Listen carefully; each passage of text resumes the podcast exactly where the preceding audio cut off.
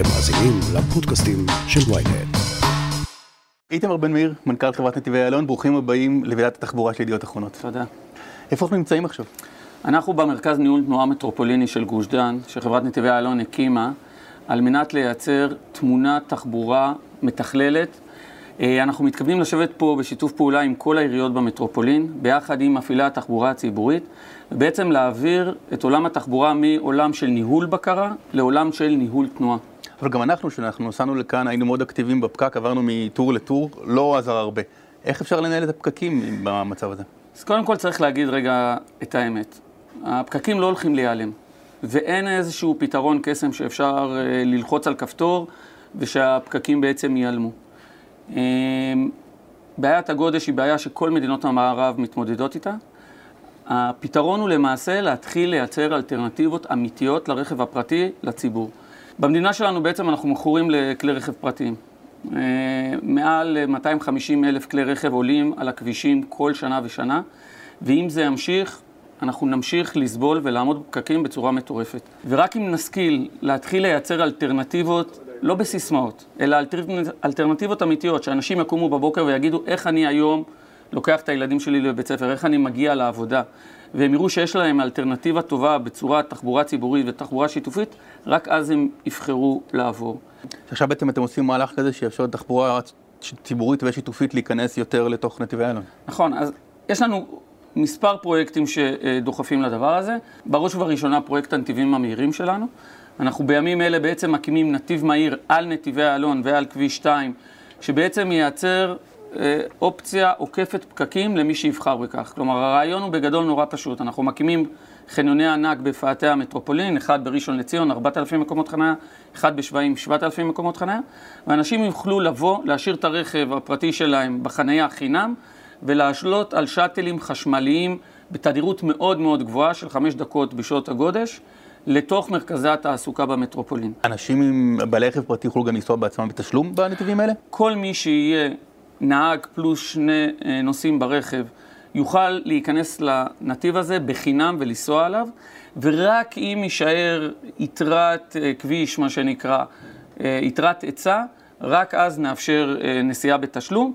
כרגע לפי התחזיות שלנו, בשעות הגודש, לא תתאפשר נסיעה בתשלום על הנתיבים הללו. אני לא בא לכפות על אף אחד תחבורה ציבורית. אני בא להעמיד לו אלטרנטיבות. מי שיבחר להמשיך לעמוד ברכב הפרטי שלו בפקק, זו החלטה שלו. עכשיו דיברנו על ניהול התנועה, היום למשל בירושלים או בחיפה, יש ניהול מרכזי אחד של כל האזור. פה עדיין בגוש דן עדיין לא. נכון, אז בדיוק בשביל זה הקמנו את המרכז ניהול תנועה שאנחנו יושבים בו. אנחנו מבינים שעל מנת בעצם לתת fight לבעיית הגודש, אנחנו צריכים לעבור מניהול עירוני צר לניהול מטרופוליני מתכלל. זה לא מעניין את אותו תושב בני ברק שעלה על אוטובוס ורוצה להגיע לתל אביב, ובדרך הוא עובר בבני ברק, והוא עובר ברמת גן, והוא עובר בתל אביב, הוא לא יודע בכלל מתי הוא עבר בין הערים. הוא כן רוצה לראות זרימה מאוד מאוד חלקה של התחבורה הציבורית וגל ירוק שינהל אותו, שיסתכל על זה בצורה הוליסטית. ואת הדבר הזה אפשר לעשות רק בניהול מטרופוליני. כאשר אנחנו נשב ביחד עם העיריות, עם מפעילה התחבורה הציבורית, עם חברת נטע שתפעיל את הרכבת הקלה, אנחנו נוכל להגיב בזמן אמת לאירועים. עכשיו, חברת נתיבי איילון באופן טבעי מזוהה עם הכביש. אתם עושים עוד דברים, מה אנחנו לא יודעים שיפתיע נכון, אותנו? נכון, אז באמת בארבע שנים האחרונות המצאנו מחדש את חברת נתיבי איילון, היא מזמן כבר לא חברה של כביש אחד. חברה היום היא חברה ממשלתית שפועלת בכל הארץ. אנחנו היום מקדמים גם את פרויקט הנתיבים המהירים, כמו שדיברנו, גם את רשת האוטוסטרדות של שבילי האופניים במטרופולין. 100 קילומטר של שבילים מאוד מאוד רחבים, שיאפשרו נסיעה רציפה בין עירונית.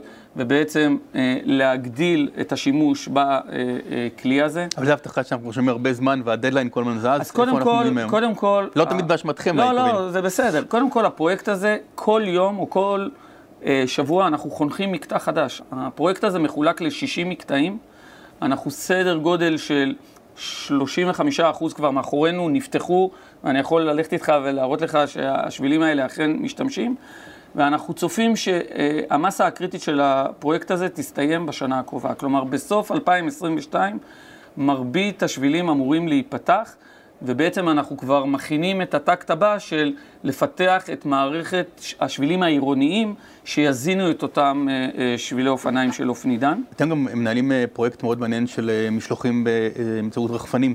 הרעיון הוא בעצם להתחיל לסלול מסלולים וירטואליים של רחפנים בתוך המטרופולינים. ממחקרים שבעצם למדנו מהם, 20% מבעיית הגודש במרכזי הערים נובעת מהנעת סחורות קטנות, שאין שום סיבה שנתחיל להניע אותם בתווך האווירי. כלומר, קטנועים וטנדרונים קטנים, נכון. אתם יכולים, ב... תוכלו להוריד, להוריד מהכביש בשעות עומס? בדיוק. עכשיו, זה נשמע חלום, לפחות מתי שאנחנו התחלנו להתעסק עם זה, אמרנו, אוקיי, זה אולי משהו שהבנים שלנו, הילדים שלנו יתעסקו, אז לא, ממש לא. אנחנו במסגרת פרויקט נעמה, אנחנו ביצענו כבר שלושה סבבים, והתחלנו להטיס הלכה למעשה משלוחים גם מעל תל אביב, גם מעל חדרה. אה, ולאף אחד לא נפל אה, רחפן על הראש? ולאף אחד לא נפל רחפן על הראש. הדברים האלה מתבצעים בצורה מבוקרת, אוטונומית לחלוטין. זה לא שיושב מישהו עם ג'ויסטיק ומטיס את הרחפן הזה. אה, יש מערכת שמנהלת את כל מערך הרחפנים. אנחנו מדברים על מאות גיחות ועשרות רחפנים בו זמנית שיהיו באוויר, והטכנולוגיה הזאת כבר קיימת. מה עוד אתם עושים שאנחנו לא יודעים? אז קודם כל, בראש ובראשונה אנחנו מקדמים את התחבורה הציבורית ואנחנו מקדמים, מקדמים את הרשת המטרופולינית. כלומר, אם אנחנו באמת רוצים שאנשים יבחרו ויעזבו את הרכב הפרטי, אנחנו צריכים לתת העדפה אמיתית לתחבורה הציבורית. ובשביל הדבר הזה אנחנו מקדמים בעצם את הרשת נת"צים במטרופולין. אה, זה תהליך מאוד מאוד לא פשוט. אני לא רוצה לייפות את התמונה, אני אומר, בסופו של דבר כן, זה הכיוון שצריך ללכת. וראשי עיר שיגלו את אותה מנהיגות, בעוד שנתיים-שלוש יוכלו לעמוד מול הציבור שלהם ולהגיד, כן, יש לנו אלטרנטיבה. וראשי עיר שלא יעשו את זה, הציבור שלהם בסופו של דבר יסתכל מסביבו ויראה שדווקא בעיר שלהם הם ממשיכים לעמוד בפקק. איזה ראשי ערים צריכים להתאמץ יותר בתחום הזה? אז תראה, אני, אני, זה לא סוד שיש מספר, מספר ראשי ערים שבסופו של דבר לא מקדמים או לא אה, דוחפים ביחד איתנו את הדברים. שמענו רק לאחרונה, לצערנו, שאת פרויקט מהיר לעיר שלנו ברעננה, אנחנו, אנחנו כרגע מקפיאים. כרגע, לצערנו, לא יהיה נתיב תחבורה ציבורית ברחוב אחוזה, אה, ואני מקווה שבעתיד כן יקדמו את זה. איך הממשלה יכולה לעזור לכם אה, לקדם את הדברים האלה? תראה, א', אני חושב שהיום הממשלה מבינה את גודל השעה ואת גודל משבר התחבורה הציבורית. התקציב שהשרה הביאה אה, לשנת 2022, באמת יש בו בשורה ששם בראש ההיררכיה את התחבורה הציבורית ואת התחבורה השיתופית.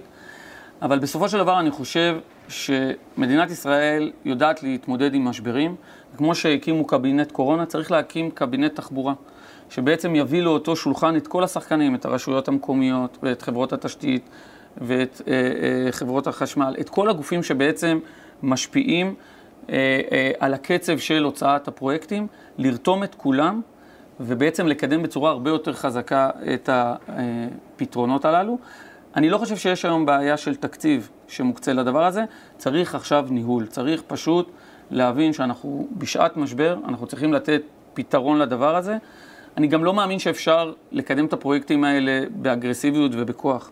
אני מאוד מאוד מאמין בשיתופי פעולה. כדי לקדם את הפרויקטים האלה, אני חושב שפשוט צריך להקים קבינט תחבורה, להשיב את כולם סביב אותו שולחן ולקבל החלטות מהירות כדי שהפרויקטים יצאו בצורה הרבה יותר מהירה. מתי אנחנו נראה את השיפור, את כל המהלכים שאתם עושים היום פה בכביש, מתי נרגיש את ההבדל? זה לא שהפקקים ייעלמו, הפקקים לא הולכים להיעלם מהחיים שלנו. אבל אנחנו כן חוזים שב-2025 יתחילו להיות אותן אלטרנטיבות שאני מדבר עליהן. אתה השעת אותנו עם איזשהו שלב של אופטימיות, אבל אתה עכשיו uh, מסיים וממשיך הלאה. נכון, אני מסיים קדנציה של ארבע וחצי שנים, שנים מרתקות, שבמסגרתם היה לי את הזכות לעמוד בראש של חברה ושל נבחרת מעולה, שקמה כל בוקר מחדש ורואה בזה שליחות וציונות.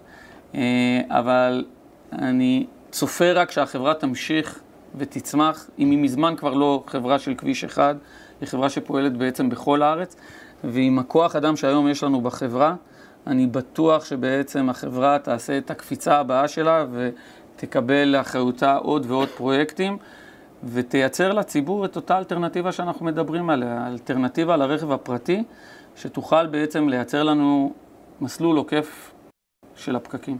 איתמר, תודה רבה לך. וניפגש בפקקים. תודה רבה לך.